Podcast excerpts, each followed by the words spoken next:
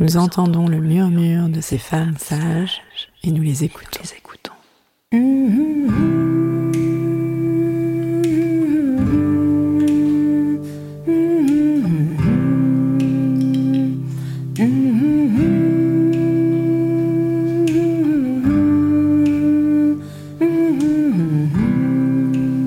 Elles sont gynécologues, sages-femmes, ostéopathes, psychologues, historiennes, toutes œuvrent à leur façon en faveur d'une prise en charge globale de la santé des femmes. Ce sont des femmes sages, car de par leurs expériences, leurs histoires de vie, elles ont quelque chose à transmettre. Elles ouvrent notre champ des possibles, à nous, femmes, patientes, thérapeutes. Elles montrent le chemin vers une autre réalité.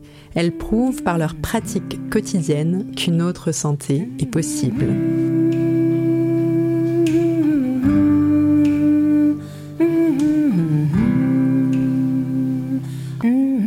Ces dernières années, on observe une augmentation de la demande d'accouchement moins médicalisée, notamment à la maison.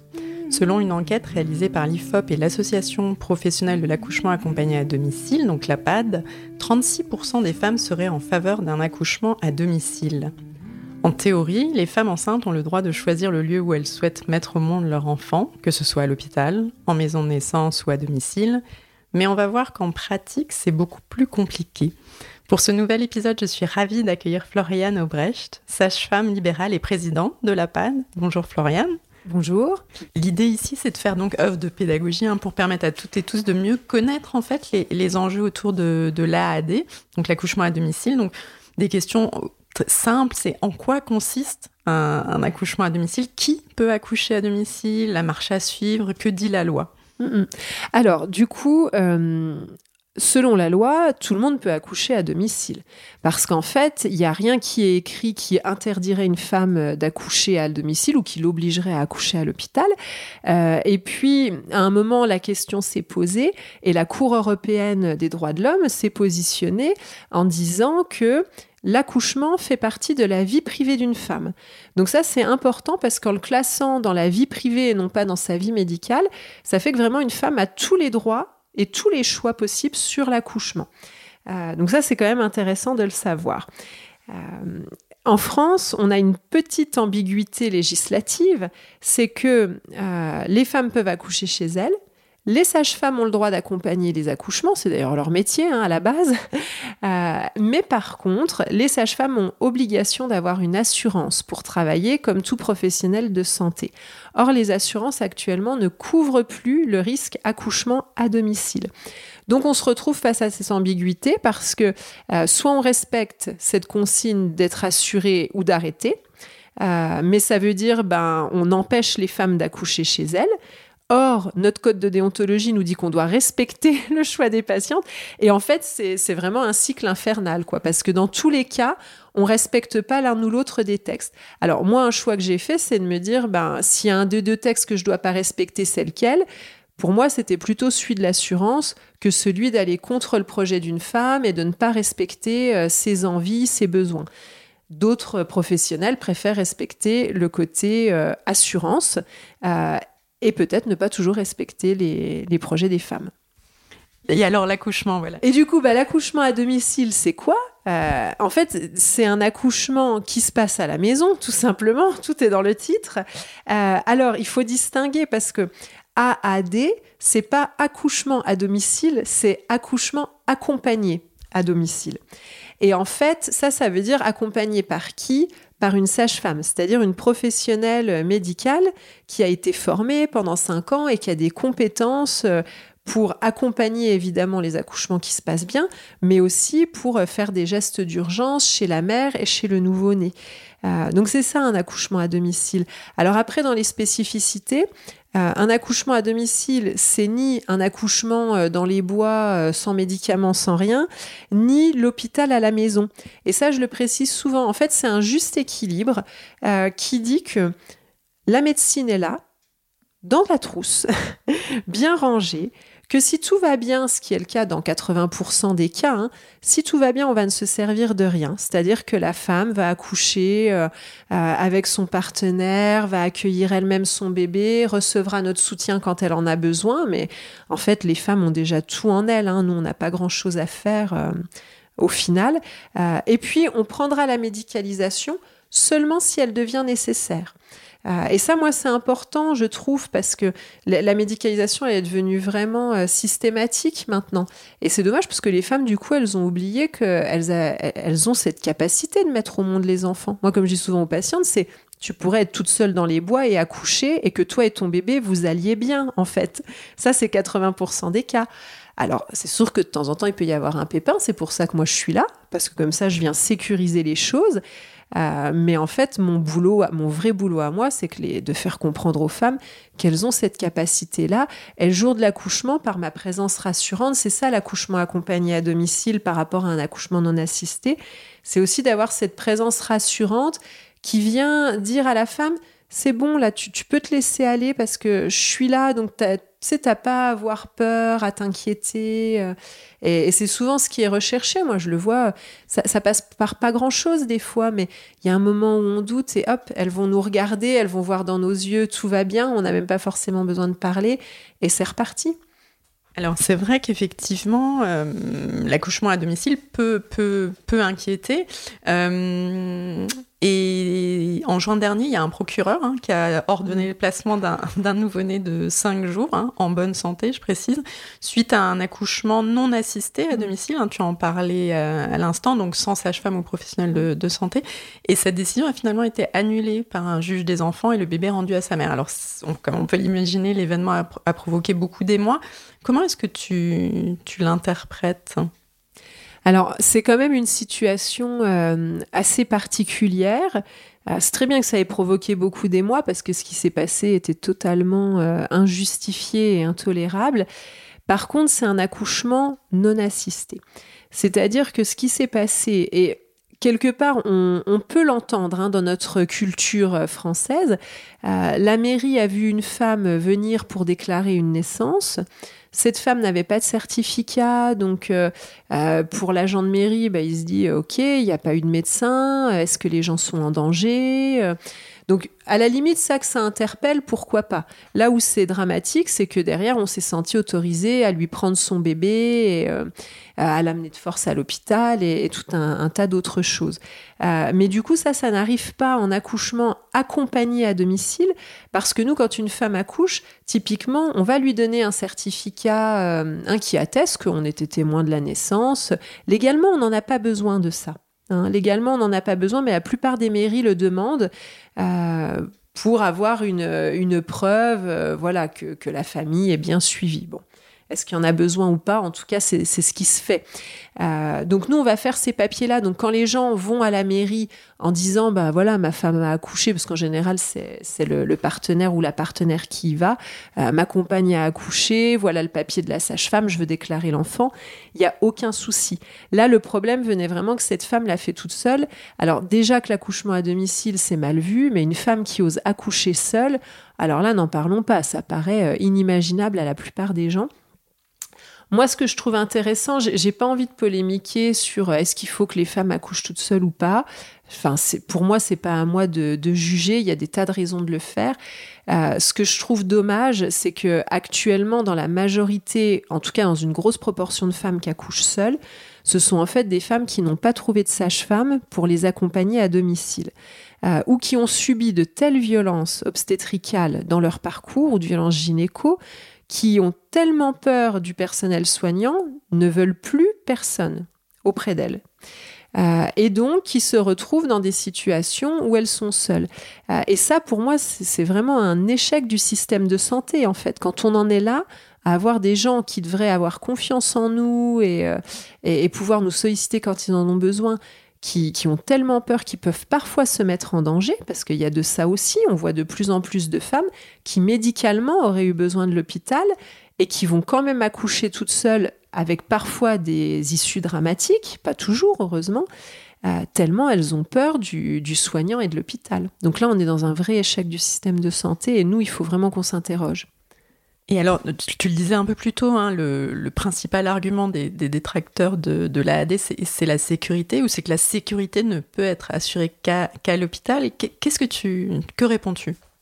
Alors déjà, euh, ça c'est un argument qui est démonté euh, très facilement parce que toutes les études que tu peux trouver en France ou à l'international euh, démontrent que l'accouchement à domicile est au mieux pas plus risqué, enfin au pire, pardon, pas plus risqué que l'accouchement à l'hôpital, voire il est moins risqué. Par exemple, pour une femme qui a déjà eu des enfants, euh, ça c'est les recommandations du NICE, donc c'est l'organisme par exemple pour euh, l'Angleterre, euh, ils disent même qu'une femme qui a déjà eu des enfants, si elle accouche chez elle, elle a moins de risques d'épisiotomie, de césarienne, de ventouse, de réanimation sur son bébé, donc c'est quand même hyper intéressant de, de le voir. Donc après, quand nous on nous dit c'est plus risqué, non. Au pire, c'est égal. Hein. Euh, donc ça, c'est important. Alors après, le nouvel argument maintenant en France, puisque on peut plus, euh, enfin, ils, peuvent plus non plus dire que c'est plus dangereux. Hein. La littérature maintenant, les femmes euh, sont capables de la lire, on la trouve partout. c'est de dire, bah oui, mais en France, c'est pas comme dans les autres pays, l'exception française. nous, on n'est pas organisé. Donc, comme on n'est pas organisé, les transferts sont pas organisés, les hôpitaux sont pas organisés, c'est pas possible, c'est dangereux. C'est pour ça que chez nous, c'est dangereux et pas chez les autres. Euh, en fait, pourquoi c'est pas organisé en France? Parce que les hôpitaux refusent de nous recevoir et de mettre en place des protocoles. Donc c'est un petit peu le chien qui se mord la queue, quoi. On refuse d'organiser les choses comme ça, on peut argumenter que c'est dangereux et qu'il faut arrêter de le faire. Et là, c'est pas normal. Il faut que les femmes se mobilisent pour exiger que les hôpitaux euh, et en tout cas les, les réseaux de santé organisent des procédures de transfert et qu'on arrête avec cette histoire. Oui, parce qu'au final, le, problème principal, et on en, discutait un peu plus tôt, c'est l'absence de cadre réglementaire qui fait que... En fait, si tu veux, euh, contrairement à d'autres pays, nous, comme on considère que l'accouchement à domicile, ça devrait juste plus exister, en gros, c'est ça hein, l'idée française. de toute façon, ça devrait plus exister, donc on va pas l'organiser. Euh, du coup, il n'y a pas de texte établi. C'est même plus enseigné à l'école d'ailleurs. Donc, en tant que praticien à l'école de sage-femme, à la fac de médecine, on t'en parle pas, on t'explique pas la pratique en dehors de l'hôpital. Euh, après, il n'y a pas de cadre de référence donc du coup, quand on a un doute, qu'on ne sait pas ce qu'on doit faire, euh, ben voilà, on n'a pas un protocole ou en tout cas euh, un texte qui nous dit, ben voilà le cadre. Et du coup, on peut comprendre que pour les hôpitaux, ça peut paraître compliqué à mettre en place parce qu'ils se disent, ben mince, euh, il n'y a pas de directive nationale et moi, dans mon coin, il faudrait que j'organise quelque chose. Euh, donc, euh, donc c'est vrai que ça peut euh, être compliqué, mais en fait ça, ça pourrait se résoudre très facilement. On l'a vu pour les maisons de naissance. Dès l'instant que le ministère a accepté l'idée, il a demandé à l'HAS un cahier des charges. Donc un cahier des charges, hein, c'est un texte qui te dit, ben voilà les exigences pour ouvrir une maison de naissance. L'HAS a publié son cahier des charges. Localement, les réseaux périnataux, c'est-à-dire l'instance locale qui, qui chapeaute la périnatalité dans une région, a mis en place les choses et c'était réglé. Donc pour l'accouchement à domicile, en fait, on voit bien que c'est juste une histoire de volonté politique. Demain, le ministère dit à la chaise, vous nous mettez un cadre, ou simplement au réseau, hein, vous nous mettez un cadre, et chaque hôpital a son protocole de transfert. L'argument de c'est dangereux à cause des transferts, il tombe. Mm. Et alors justement, ça me fait juste peut-être pour aussi mentionner que bon, on n'est pas seul dans une bulle, qu'il y a aussi mm. des pays, euh, bah, soit limitrophes, euh, soit si on prend les pays en, tout cas occidentaux, où il y a aussi il y a des pratiques d'accouchement accompagné à, domicile, et il y a dans, dans, certains pays, il y a des sociétés savantes de gynécologues obstétriciens qui se sont mm. positionnés favorablement envers la, l'AD, on produit des recommandations, donc ça, ne sort pas de nulle part, disons. Hein. Ah oui, bah, tu prends tous les pays frontaliers de la France, Angleterre, Belgique, Luxembourg, Allemagne, Suisse, enfin je vais pas vous faire toute la carte, mais voilà, tous, les sages-femmes peuvent être assurées pour faire des accouchements à domicile, et tous, l'accouchement à domicile est reconnu au moins à minima. C'est-à-dire qu'il n'y a pas d'ambiguïté sur est-ce autorisé, est-ce pas autorisé, pourrait-on m'enlever mon enfant C'est très clair. On a le droit d'accoucher à domicile, les sages-femmes vous accompagnent, elles sont assurées pour ça. La France est l'exception euh, locale. Mm. Donc avais, tu, en as, tu l'as déjà mentionné un tout petit peu plus tôt, donc effectivement le deuxième euh, gros, enfin nœud, on va dire, c'est mm. le, le coût des assurances. Oui, parce que en fait, euh, ce qui s'est passé, c'est qu'à une époque, euh, les assurances ont, flambé au niveau du prix. Hein, pour l'obstétrique, euh, il y a eu des procès, voilà, qui ont été lourdement indemnisés. Donc, les assureurs ont tous augmenté leurs tarifs pour les gynécos, pour les sages-femmes. et le souci, c'est que le tarif qui était proposé aux sages-femmes correspondait à l'équivalent de, ce qu'on gagne, nous, à l'année, de notre salaire annuel. Donc, en gros, on travaillait, puis on donnait tout notre argent à l'assureur. Bon, ben ça, c'est pas possible.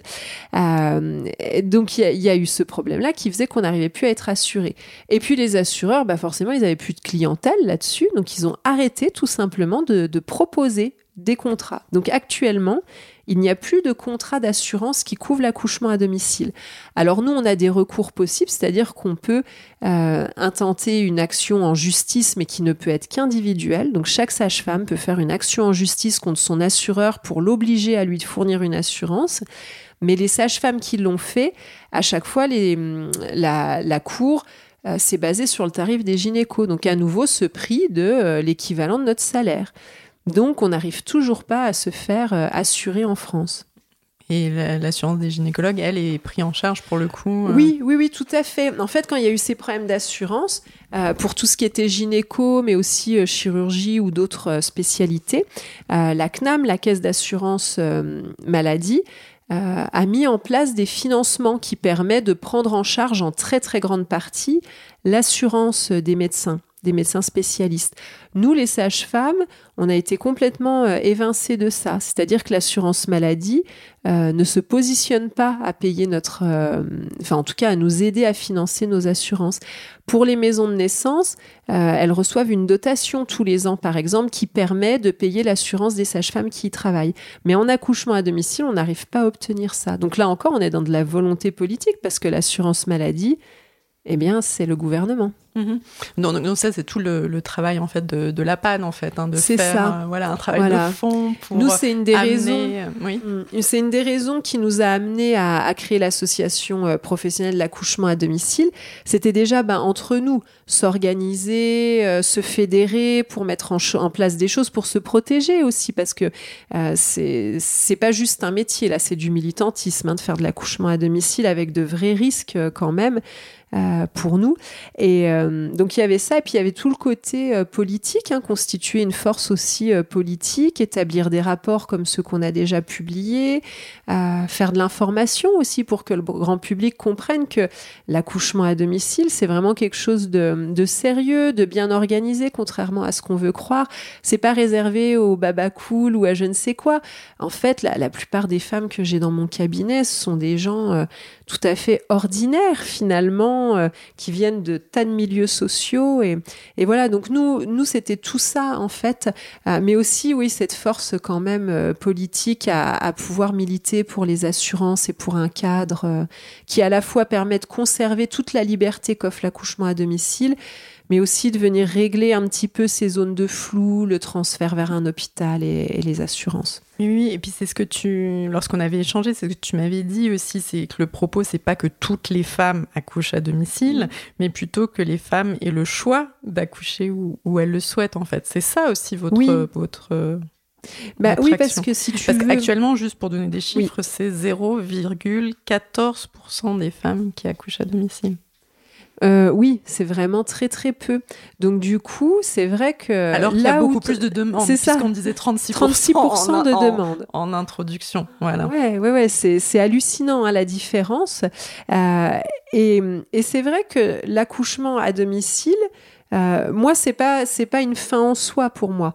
Moi, ce que je veux, c'est que les femmes elles puissent aller là où elles veulent. D'ailleurs, quand je reçois une femme, tu vois, en, consultation qui est enceinte, je lui présente toutes les options parce que je suis dans une région où on a toutes les options. Ce qui est un luxe, hein, c'est très rare en France des régions où tu as toutes les options.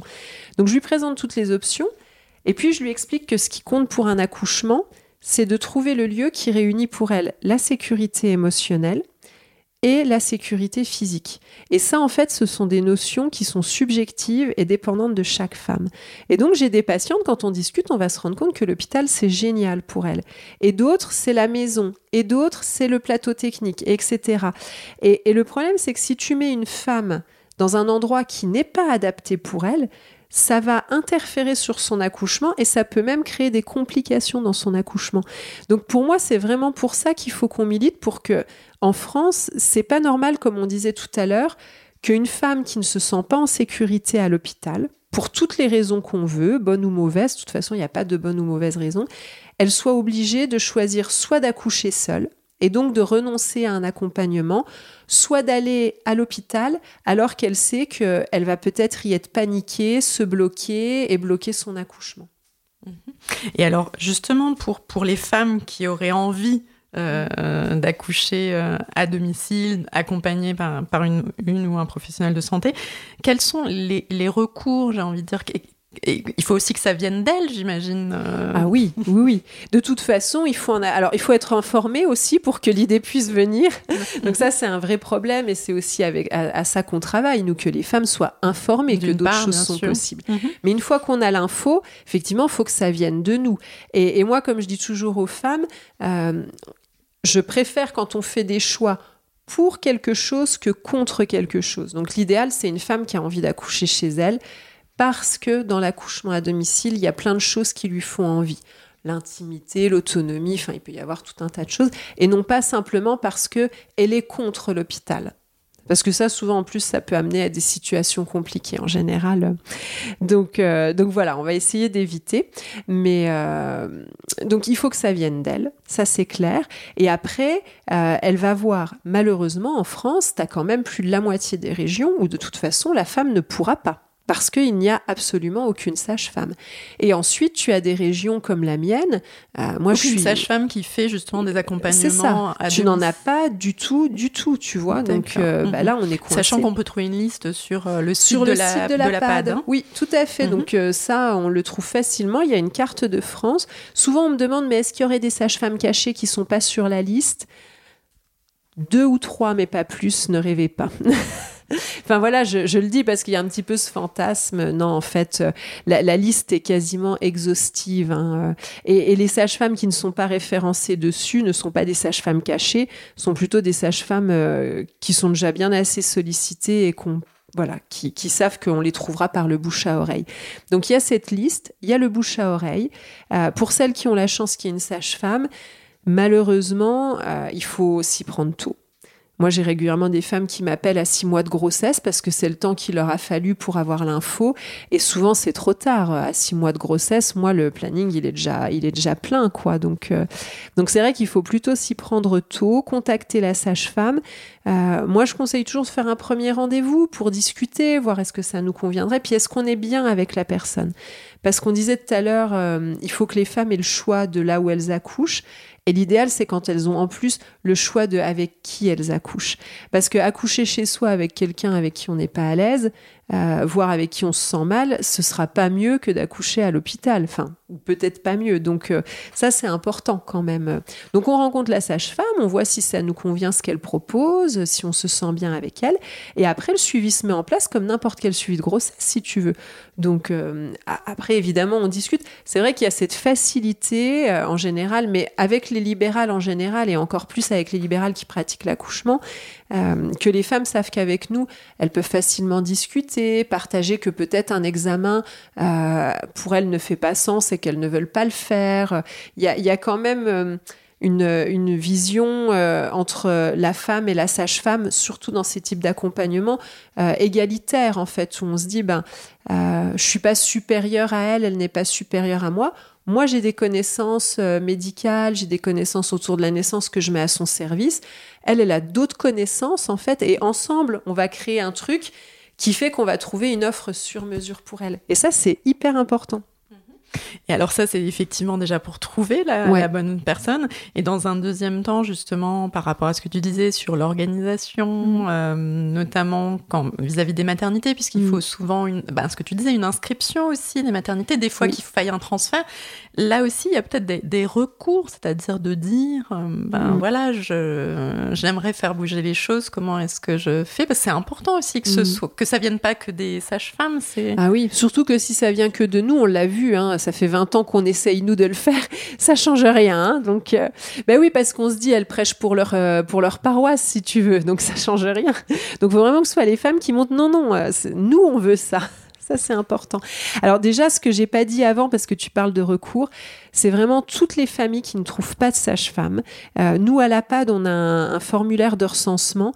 Donc vraiment, inscrivez-vous sur le formulaire. Il est sur le site pour dire que vous n'avez pas trouvé de sage-femme. Parce que nous, ça nous permet chaque année de dire, ben voilà, il y a 2000 femmes qui ont accouché chez elles. Par contre, il y en a 5000 autres qui auraient voulu et elles, elles n'ont pas trouvé. Donc ça, c'est hyper important en politique, nous, de pouvoir montrer ça. Euh, il y a ça. Et ensuite, moi, vraiment, je vous conseille d'écrire euh, une lettre au Conseil de l'Ordre des sages-femmes locales, au national, parce que peut-être qu'à un moment, à force, voire à l'ARS, hein, à l'Agence régionale de santé, vous faites le même courrier puis vous l'envoyez, pour montrer que euh, à force de recevoir des courriers, ils vont se dire ah oui c'est quand même une vraie question quoi. Euh, et notamment toutes les femmes qui se disent ben moi j'irai pas à l'hôpital, je vais accoucher toute seule. C'est pareil. Une fois que c'est fait, partagez-le, dites-le. Voilà, vous trouvez que c'est normal. J'ai accouché chez moi toute seule. Je vous mets face à vos responsabilités, euh, instances qui régissaient le pays. Donc euh, ça, c'est important. Donc après, une fois que tu as trouvé la sage-femme, effectivement, moi, je trouve important euh, que les femmes ouvrent un dossier en maternité. Alors selon comment c'est organisé localement, puisqu'on disait il n'y a pas de cadre national, euh, il y a des endroits où c'est simplement ouvrir un dossier d'anesthésie, il y en a c'est rencontrer une sage-femme de la maternité. voilà. En tout cas, moi je trouve important, j'ai travaillé quand même à la maternité un moment, que les femmes puissent avoir un dossier pour deux choses, parce que dans l'urgence, la collègue qui va nous recevoir, c'est quand même plus facile si elle a le dossier avec lequel elle a l'habitude de travailler. Euh, ça, c'est le premier truc, donc on peut gagner du temps. Euh, et d'autre part, pour la famille, ça leur permet quand même d'avoir vu l'hôpital avant, d'avoir pu discuter avec les professionnels. Et si on était tous bien à notre place, c'est-à-dire, euh, ben oui, moi je suis sage-femme en ville, c'est ok pour moi. J'ai, enfin voilà, j'ai rien contre les hôpitaux, je sais ce que je fais.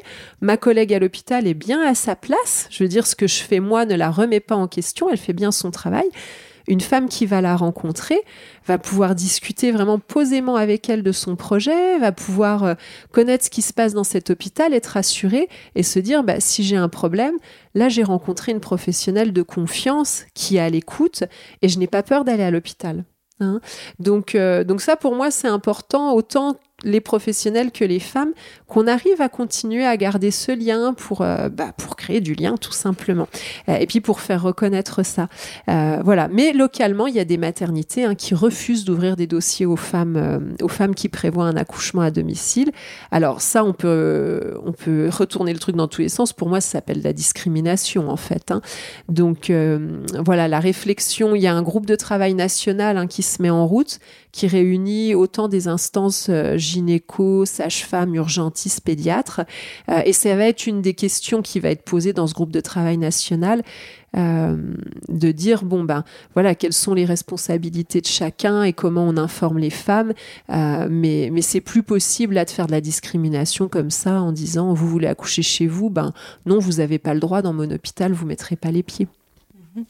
Et, peut-être un dernier point, toujours sur euh, comment permettre une certaine autonomisation et puis une certaine connaissance de ses droits aussi, euh, parce que certaines femmes ne veulent plus accoucher à l'hôpital parce que certaines ont vécu des expériences qui étaient traumatisantes, on en a entendu parler aussi.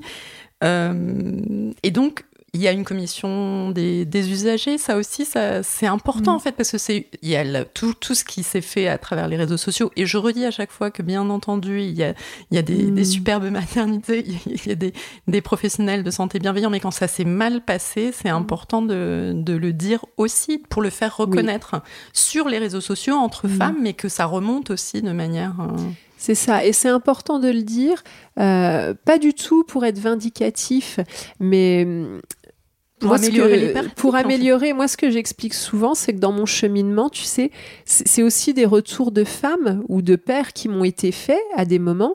Et, et j'ai toujours été plutôt bienveillante, mais il y a des moments, la façon dont je travaillais, l'institution dans laquelle j'étais, euh, fait que oui, pour cette femme-là, ce que j'ai fait n'a pas été correct.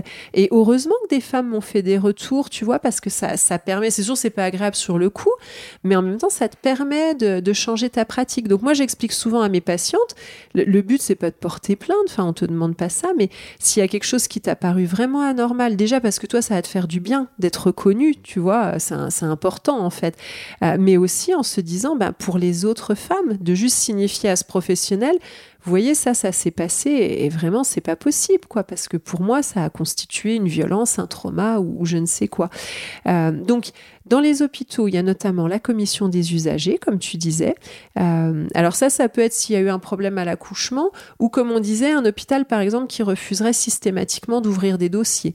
Euh, donc là, on peut solliciter la commission des usagers qui va se réunir euh, pour voir, ben voilà, est-ce que ce problème-là devrait être réglé parce que là, les usagers de l'hôpital ne sont pas respectés. D'accord euh, Ensuite, dans les autres recours, alors dès qu'il y a du recours un petit peu plus euh, litigieux, euh, moi je conseille vraiment de s'entourer, notamment du CIAN, hein, le collectif interassociatif autour de la naissance. ça peut être le CDAAD, le collectif de défense de l'accouchement à domicile, c'est typiquement accouchement à domicile. Ça peut être la Fondation des femmes. Il y a quand même plusieurs associations maintenant autour de ça. donc se faire accompagner, parce que c'est pas évident. Euh, ne serait-ce qu'une médiation, hein, tu te retrouves en face de plusieurs médecins, euh, euh, toi tu connais pas tout ça, on va parler de ton dossier, c'est pas toujours évident, ça, ça, peut faire tout simplement très peur. Donc on se fait entourer et ensuite les recours, ben, on va voir, mais quand il y a un événement indésirable lié à un soin, euh, il y a un truc tout simple, tous les réseaux périnataux, euh, c'est à disposition. C'est ce qu'on appelle la déclaration d'événements indésirables. Donc ça peut être un professionnel comme une famille euh, qui va signifier, en fait, on va remplir le formulaire pour dire au réseau, voilà, j'ai accouché à tel endroit ou j'ai consulté à tel endroit tel jour et voilà ce qui s'est passé. Moi, je pense que c'est un événement indésirable. Selon le problème, ça peut être juste, ben, ok, on a vu, on va faire un petit rappel euh, aux professionnels. Ça peut être quelque chose de plus important où là, on va carrément organiser une réunion pour mettre en place un plan d'action. Euh, euh, donc ça, c'est important parce qu'en fait, si on fait rien du tout ou juste un petit courrier à l'hôpital, mais on ne sait pas trop à qui, derrière, il y a rien. Que quand on fait un événement indésirable, derrière, il y a forcément analyse de l'événement plus ou moins euh, élevé hein, selon euh, la gravité. Si c'est quelque chose qui nous paraît grave, d'ailleurs, on peut directement écrire et faire un événement indésirable grave à l'ARS, à l'Agence régionale de santé. Et actuellement, les femmes en France, les familles en France, euh, sont pas suffisamment informées des recours qu'elles ont. Donc c'est super, on commence à bien en parler sur les réseaux sociaux, mais ça va pas plus loin parce qu'en fait, on a libéré la parole, mais derrière, ça n'oblige pas les professionnels à changer. Donc beaucoup ont, quand même une bonne conscience professionnelle et s'interrogent et remettent des choses en place. Euh, mais bon, ça pourrait peut-être avancer un peu plus vite si on allait dans des recours. Euh, euh, voilà, qui incitent un peu plus à, la réflexion. Puis en plus, tous ces recours-là, comme ça passe par l'institution, politiquement, c'est vu. Parce que du coup, voilà, ça arrive à un moment au ministère, hein, tout ça. Donc c'est plus fort, c'est plus fort au niveau de l'impact. En tout cas, merci beaucoup pour toutes ces informations. Est-ce que, pour conclure, qu'est-ce que tu aimerais dire? En fait, moi, pour conclure, ce que, j'aimerais dire, c'est que euh, je crois que femme comme sage-femme, en fait, nos, destins avancent ensemble, si tu veux. Et, la façon dont ça se passe pour les sages-femmes, euh, ce que j'ai expliqué un petit peu, euh, influe directement l'expérience des femmes. Et ce que vivent les femmes influence les sages-femmes. Donc je crois que il y a c'est la Confédération internationale des sages-femmes qui dit euh, on est des avocates l'une pour l'autre et, et c'est vraiment ça en fait. Je crois que là on est à un stade où les professionnels ont pris conscience d'un certain nombre de choses et ça devient difficile aussi pour elles à l'hôpital. D'ailleurs, elles le fuient de plus en plus les femmes libèrent la parole. Et là, faut vraiment qu'on soit solidaire parce qu'en fait, c'est une histoire de femmes, quoi. De, femmes et de sages-femmes, mais de femmes tout court. Et, moi, ma conclusion, c'est vraiment là, on arrive à un moment où, comme dans d'autres pays, il faut qu'on soit solidaires les unes des autres, femmes et sages-femmes, Et puis, bah, voilà, les partenaires avec tout ça, ça aidera euh, pour vraiment maintenant militer et dire là, on n'est on est, on n'est pas d'accord. Et l'idée, c'est pas euh, de défendre un modèle plus qu'un autre. C'est simplement de dire les femmes, elles doivent pouvoir euh, avoir accès à des soins dans lesquels elles se sentent en confiance, autonomes et respectées. Et quel que soit leur choix, en fait, où qu'elles aillent. Merci Donc voilà. infiniment. Les Femmes Sages est un podcast de Géraldine Grenet, réalisé par Mathieu Sisviller sur une musique originale de Noufissa Kabou et Emmanuel Simula. Retrouvez-nous chaque mois pour un nouvel épisode, et d'ici là, prenez soin de vous.